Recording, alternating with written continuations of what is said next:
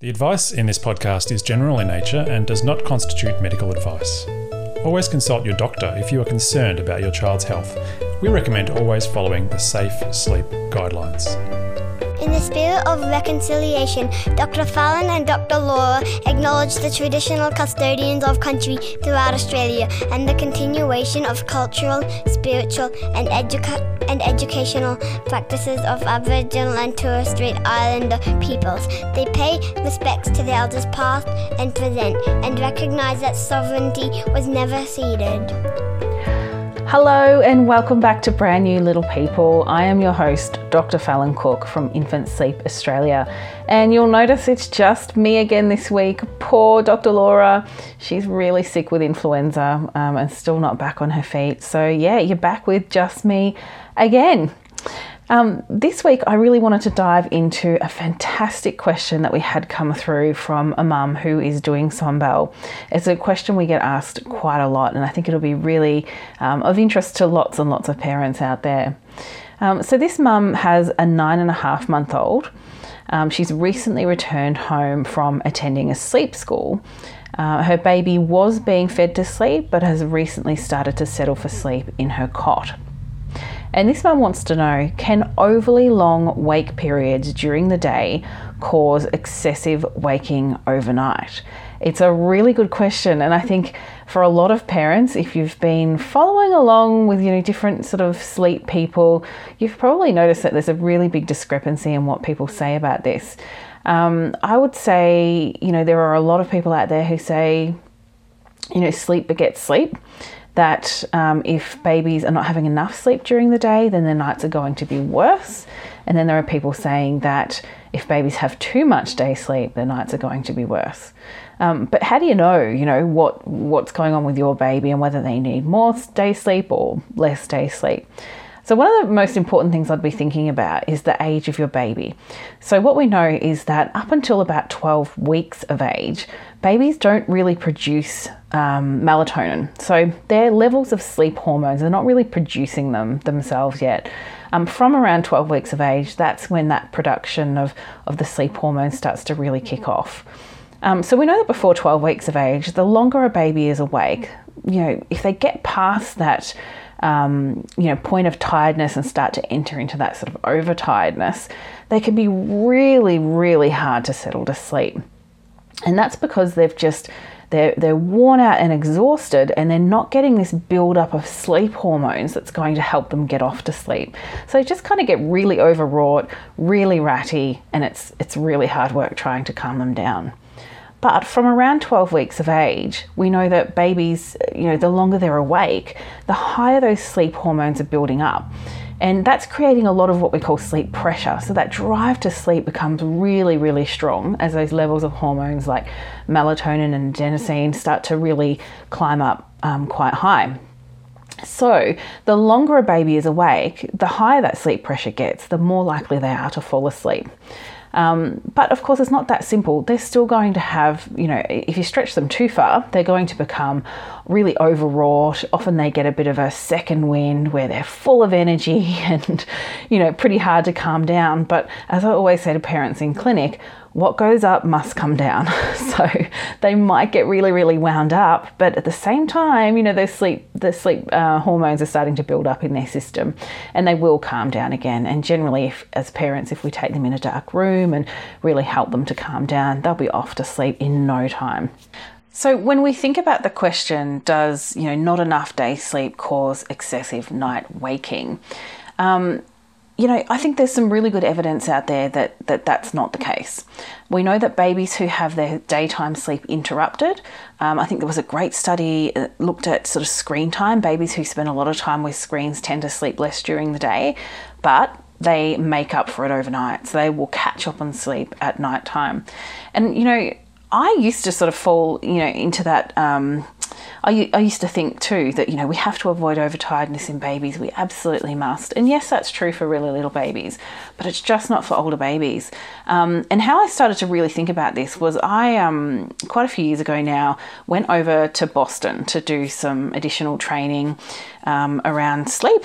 And when I was there, I observed a sleep clinic at the uh, Brigham Women and Children's Hospital And I was observing some clinicians who were seeing you know, different families for various different sleep problems. And someone came in with a baby who was probably about nine and a half, ten months old, somewhere around that age. And I was sort of watching this other clinician as she was talking through things with this family. And she was suggesting, you know, this baby's getting a little bit too much day sleep and it's making them very, very wakeful overnight. And when that session finished, I was chatting to the clinician and I said, why wouldn't you sort of suggest though that maybe this baby is getting a bit overtired and then that's causing disrupted sleep? And she kind of looked at me like i was stupid and i do feel a bit silly thinking back on it now. And she said because it's just not the case. If babies are getting a lot of day sleep there's just less sleep that they can do overnight you know? Every baby has this amount of sleep that they uniquely need and if they get too much of that sleep in the daytime they're just not going to need as much sleep overnight. And she was saying how so many of the families she was seeing were trying to avoid overtiredness, quite desperately trying to avoid it, thinking that that is what was causing um, nighttime sleep problems. And that when she sort of advised them, look, you don't need to increase day sleep, you can actually dial it back a bit, um, night sleep was improving out of sight. And that really goes along with everything we know about sleep and how sleep pressure builds up and all the factors that influence sleep. But for some reason, so often with babies, we have it all turned the other way. Um, so yeah, it's, I mean, it's confusing for clinicians. It's also really, really confusing for parents as well. So if that one's had you a bit confused, um, I completely understand why it would. Um, so, this parent in the email was also saying that um, she's noticing where she used to settle her baby after two hours of awake time during the day. She could feed that baby to sleep and the baby would go off to sleep fine.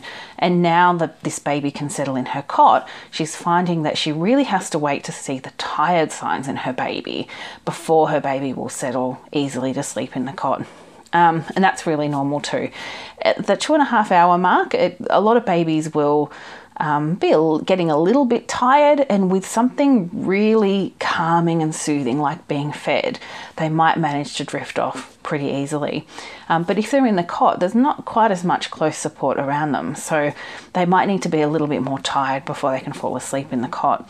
And I think if your baby's showing tired signs at you know the three to four hour mark, and you can put them down in the cot and they're really happy to just roll over and go to sleep pretty quickly, it's a really good sign that that is when you should be settling your baby. I'd absolutely be led by those tired signs.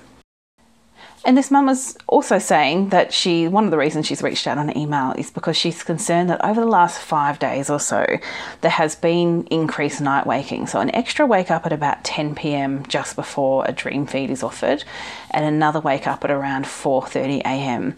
And this is new for this baby. Um, it sounds like this baby might have been basically sleeping through the night. Um, so these wake ups are a recent um, phenomenon, which is what caused her to ask the question, you know, it, does my baby need a little bit more day sleep? Is that actually a factor that should be considered? Um, what I would say is that when babies start to learn how to settle themselves to sleep in a cot, they're going to have these ups and downs. And what I mean is that they're pretty clever. Babies are really clever. So it might be a week, it could be two weeks, or even three or four weeks after you start working on cot settling babies will every now and then they'll call out just to see if you might go back to what you used to do to settle them. So this baby probably remembers that well sometimes when I'd call out at night I would have this lovely cuddle and a feedback to sleep and I just want to know if I call out is mum going to come in and give me that extra feed or is dad going to come in with a bottle um, or will some other support be offered? Um, so the fact that over the last five nights you've had these little wake ups, I wouldn't be too concerned. They're really likely to resolve. What I would be focusing on is being extremely consistent with what you do during those wake ups because your baby might be trying to find out if I call out, is something different going to happen? So when you go into your baby, do the exact same thing every time, give lots of frequent reassurance, um, and you'll probably find that they go, well, this is kind of boring. All I'm really getting from mum is just this same, um, same reassurance every time, um, and they won't feel so motivated to wake up and call out for that. So I think there's a really good chance that those wake ups um, will resolve over the next week or so. Um, you also mentioned that there's some early waking happening as well. Um, And look, that could be so many factors to consider. It could be that sleep pressure is getting quite low towards the morning, um, and your baby just isn't hasn't got the really strong self-settling skills yet. So sometimes um, they wake up, sleep pressure's low, and they're just struggling to get themselves back to sleep at that time.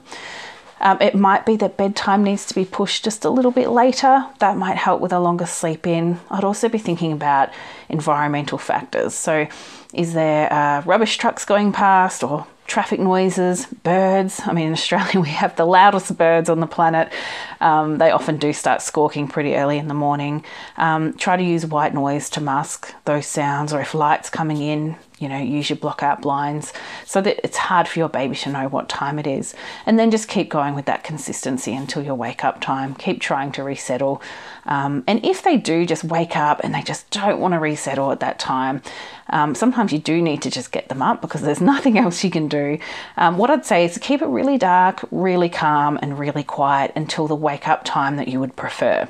And then when it's that wake up time, you turn on the lights, open the blinds, turn on some music, big change of um, feeling in the air.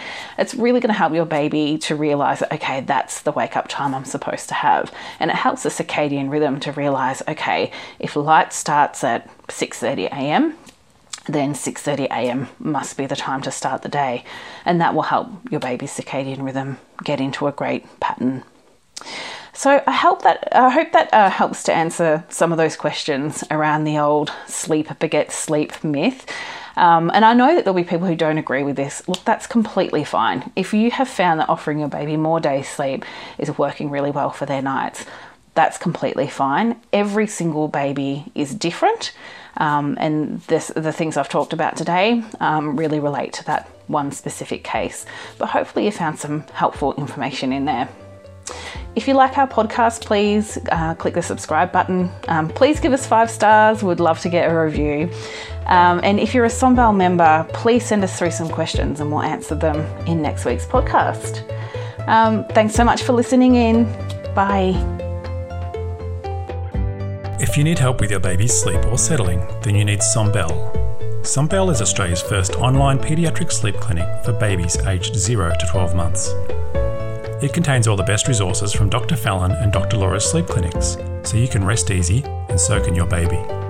To find out more, click the link in the show notes or visit sombelle.infantsleep.com.au.